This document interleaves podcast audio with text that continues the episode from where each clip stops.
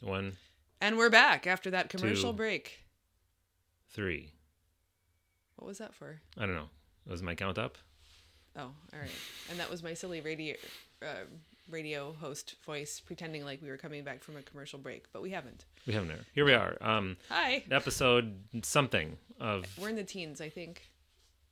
All right. Episode episode teens. Of, Uh, the very actually it's quite relevant that it's episode teens because ah, today we are going to talk about an experience we had at our son's school.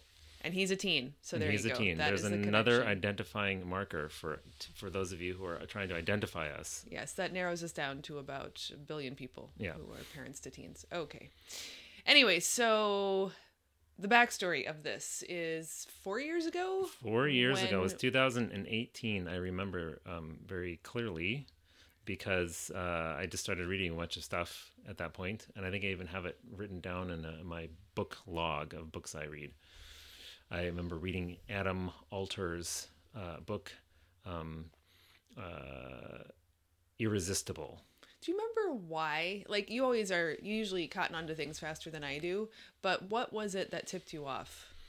Um, I think it was when we took a trip uh, to a former uh, city in which we resided, um, and um, visited uh, an old an Oh. old friend of our son's, who was quite honestly completely obsessed with his phone. I would say even addicted. The, He was completely compulsive addicted, and the parents were doing. I mean, they were well. I mean, they were doing what they could at the time. It was embarrassing to them. I remember very distinctly. They were ashamed and embarrassed of him right. because he he was obsessed with it. They told him put it in the basket. They had a basket where they put the phones. I mean, that was a wise thing to Yeah, like in the back of the living room. So you he had to like crawl over all four adults and like and reach over the sofa. at the sofas. Yeah, and meanwhile our son was like in his room with with the little brother. And something. we were visiting from a very long distance away. A- hadn't seen him in a couple of years. Right. Yeah. And here he was, um, and ignoring his. Um, And it didn't seem to be because like they didn't like each other, you know? no, know. no, like, they seemed to be even having a good time. But it was like the kid just could not resist the siren call of getting back to that phone. And I remember how exasperated and ashamed the parents were. Like I think I, I got the impression it was the first time they suddenly saw what was going on. Like, whoa, yeah, this and I is think out it of was about. It may have been right before then or about that time. But I don't know. There's a kind of a, uh coincidence of of factors. You know that are, what, what's what's the Jungian term? synchronicity. Synchronicity or Right. something. And the age for the boys would have been about thirteen. Yeah, at the about time. thirteen. Yeah. Yeah. Um, and I think it was um, it was about the time about the time people started getting their kids phones, and of course by that time already um, they had smartphones. Now I must have already been attuned to this because I remember when um, we came to our current residence, we needed to get a, a phone for our son uh, because of his commute to school. Um, we wanted him to be able to be in touch with us.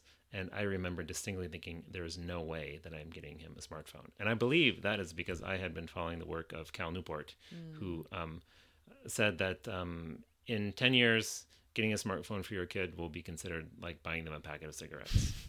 And I believe I did not put up any objection to that. I did not like the no. idea either. And by this time, actually, it was more expensive to get the flip phone than it was to get the smartphone. the dumb phone, right? Right. Yeah. So, but I remember thinking this is so worth it because I do not want um, that happening, which I had predicted would happen. Right. Yeah. Okay. Well, we can explore that late more in the future. But we want to get today is actually so we started already four years ago trying to reach out to the school, which is I would it's Yeah, a- so as soon as a we smallish started- private school, quite attentive to parents, I would say in Yeah. general. But we just started reaching out, expressing some concerns because the kids were assigned laptop Chromebooks, in Right. fact, and um, they used a lot of uh, online tech for doing assignments, turning in assignments, keeping up with assignments, an insane amount of email, like, and so many redundant processes. Like, clearly, they were trying to make sure kids and parents had all the information that they needed, but it was such a deluge that nobody could actually. Yeah, well, it was a very with it. typical corporate culture where if you think, well, somebody might need to know this, you send it to everybody. So Right. we we have an as parents, we had an uh, email account at the school, and it just gets all the messages that get sent to everybody, and like everybody else, we just can't look through them all. Yeah, like even the daily bulletin they send, I just created a filter so I never see it because it was just like I I at some point deleting things even takes up too much time. So anyway so we reached out then like you know we, we have some concerns and i think it got shunted to the pta we got a very lukewarm response. I had like one zoom chat. This was before everybody did zoom all the time pre-pandemic um, with one of the officials of the pta who seemed kind of like basically fell for the any good fallacy like told we me should explain what the any good Okay, so the any good fallacy is if any good comes out of something, therefore it justifies all the bad that comes out of the same thing. Because otherwise, how would you get the good? It's like kind of a distorted theodicy. And so the basic argument was, yeah, but look at all the good that's come out of email, smartphones, internet, we Chromebooks. get to connect with people Right, and, and just, very fittingly this was uh, your average kind of middle-aged person um, who actually are the, the kind of the worst users of facebook and, and social media Well, and also had a childhood free of it and had no idea what it was doing to children's Right. and teens' brains. So anyway, in the end, just like um, a worksheet was sent around. It was basically entirely plagiarized off of the book list we gave them to the other people on the PTA saying, "Here's some things you should know about," and like that was it. It was just was, dropped. yeah so that was about four years ago That was- three and a half anyway by now right Frustrating, and Yeah, so we I are thought- not natural activists. Believe it or not, despite running this podcast, we are not activists. So No. we don't have like the persistence and fire of I don't know how to get things done on the PTA. I thought I have this great information that's been very useful for me. I'll just share it with people who are in, in power and, and think that And they'll the be grateful. they'll be grateful and they'll pass it along. Yeah. So then the next year and the next year, we reached out a couple times, tried to get some attention, express some concern. Again, they were like, "Thank you for sharing." I don't remember particularly, but just kind of felt like up It's against basically a wall. got nowhere. And of course, our, our our son's school too. Everybody uses the Chromebook. Yeah. They have the Chromebook, and we were having struggles at home at that point with using YouTube when uh, homework was supposed to be Right. being done and having the chat window open when Yeah. homework was supposed to be being Yeah. done and had sending emails. And so I just But let's admit that we also were wrestling. oh yeah, we, ourselves. yeah, so You know, wrestling. it yes. I'm wasn't just saying the that there seemed to be things not just uh, in general, but actually very specific things with the school, trying to get them addressed. And it seemed like the PTA was a, was a kind of venue through and I we think through, be able to do through our that. reading in this area, we realized it wasn't like our son is uniquely lacking in willpower to resist the chat from his friends when he's doing math problems. Like, no, human beings cannot resist the lure of social communication. it's just the way we're built. And, And, we're, not, so we're not we- even talking. really There's needed- no social media here at all. Anyway, we're not. We don't have social media. Yeah, but I'm saying like this is something that that w- was a structural problem, and so even though we have set up family uh, solutions of some kinds, which I think we'll talk about in the next episode, there were things that had to be done at a larger scale than our family to address some of these issues. And if we're suffering them, surely other families are too.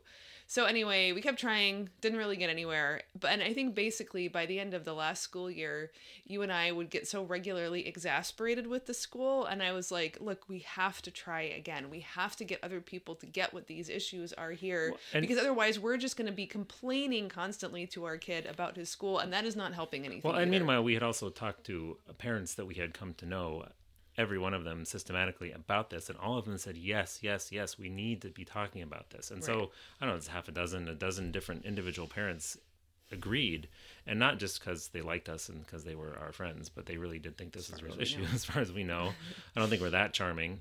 Um, we're totally that charming. But it's also a real issue. Yeah. No, but it was a real issue, and so we thought, okay, we need to press this, and somehow, and we kept, so we kept going. Yeah, so th- this past at the beginning of the this current school year that we're in, I sent a message to like the head of school and the principal, high school principal and PTA people, and we have a, and a that good was in September. a good friend who's in the on the IT team and basically said, "I bet you were wondering why haven't we heard from the Wilsons yet this year about tech? Well, here it is. This is our annual email of concern."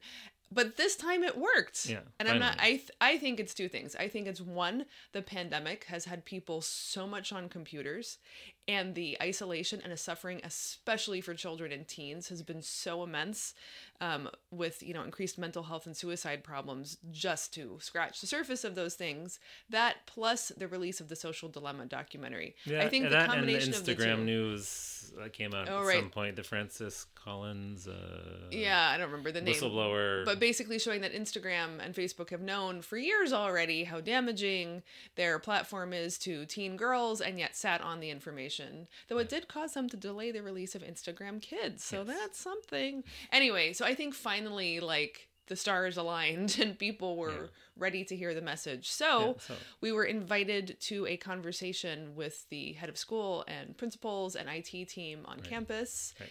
And And, that they was back in The fall. So that was the fall. So that was I think we contacted them in September, and so we at the end, maybe end of October, beginning of November, we met with I have no them. sense of the timeline, and I yeah. remember, yeah. But I, I remember it was interesting kind of the variety of responses. So like the head of school was in her last year, she's about to retire. So I think she was like aware that there are issues, but also aware like this is so far from the way she grew up and that she was leaving there was kind of a limit to what she could do. Remember the principal was kind of more along the lines of um um, well, we can just teach them good habits.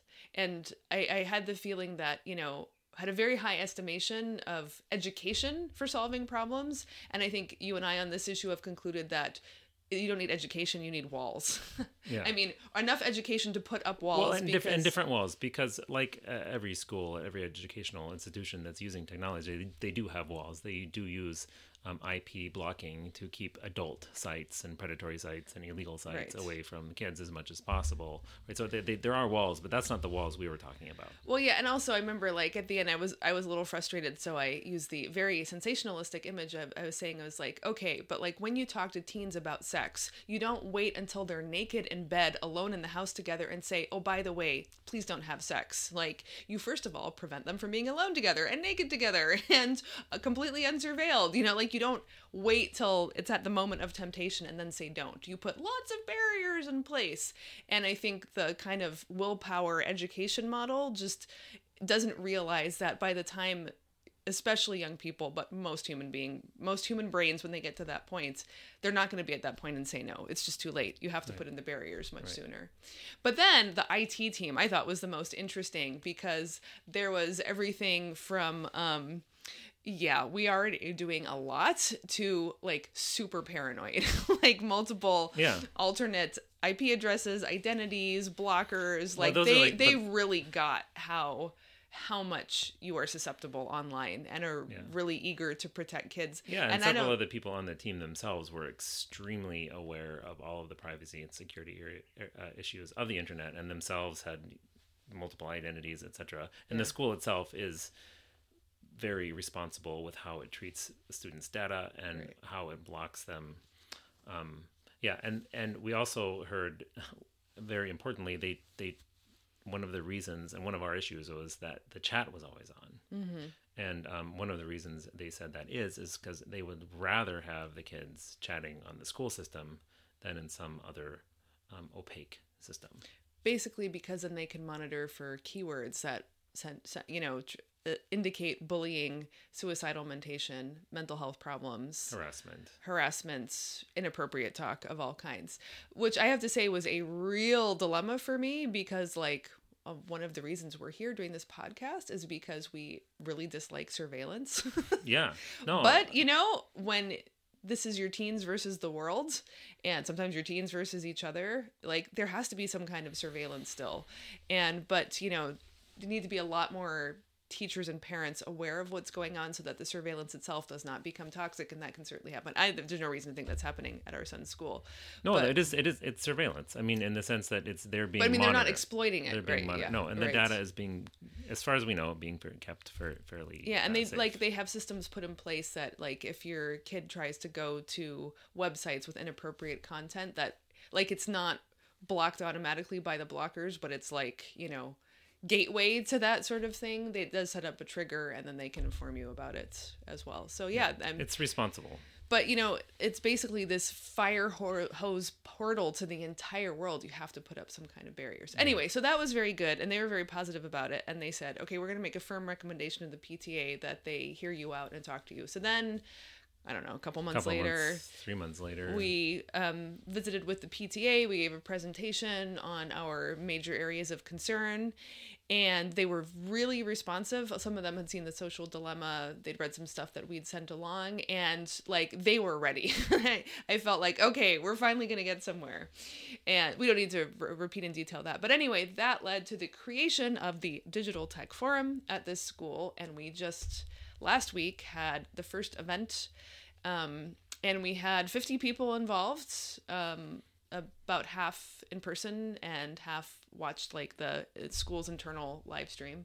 And uh, the two of us, Andre and Sarah without an H, presented um, you know on on the stage our basic areas of concern. And we structured it as like three areas and then kind of um, tips so we'd end up not having enough time to do all the tips. Yeah and, and then, then, we uh, answered some we did some questions There was q&a and another um, a librarian came up and, and talked about um, from her perspective when she teaches i guess they call it digital citizenship um, basically the big issue is that kids don't want to tell their parents when a stranger speaks to them or like chat messages them on a video game because they assume their parents will just deny them access to the game altogether. So basically, kids are motivated to conceal if they're being approached by strangers. And she said, please tell your kids that is not going to be the first reaction. It's so much more important that you get them to tell you what's going on, obviously. Yeah.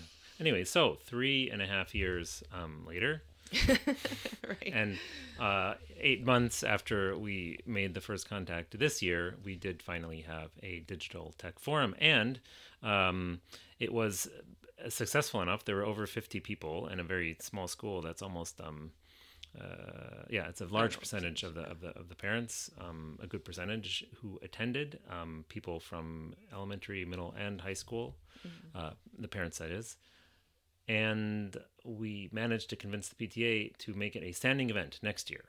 Right. So we hope to have uh, five or six meetings where we will address various topics yeah. in a forum uh, format, yeah. so that we can air um, all of the things surrounding digital technology, child development, education, privacy, security, yeah. um, sanity into the 21st century. right, right.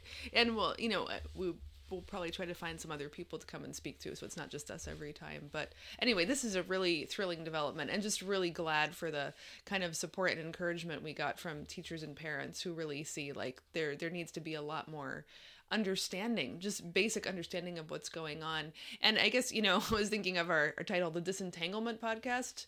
Part of the idea here is that it's uh, just the whole internet is like a package deal.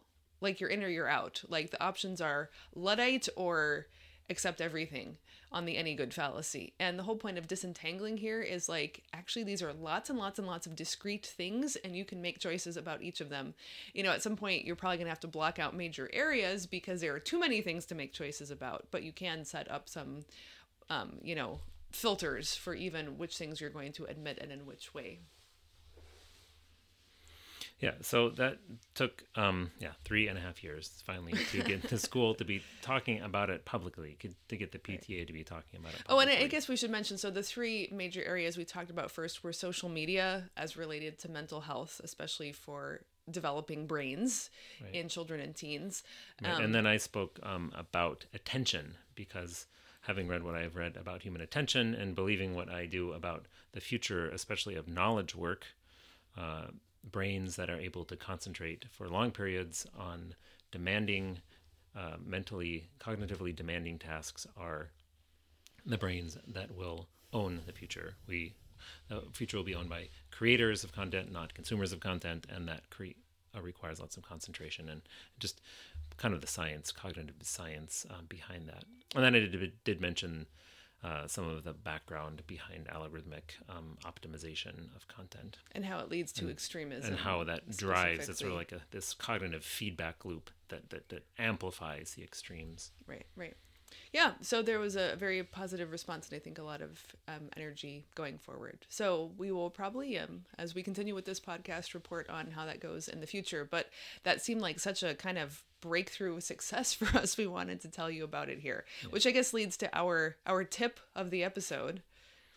Yeah a tip of the episode which is um that uh, if you uh well that having a sane healthy relationship to today's comprehensive internet communication technology requires um, deliberate engagement on your part uh, it uh, it is unlikely that just going with the flow and doing what everybody else is doing is going to lead to the best outcome for you, uh, for your family, or for the school.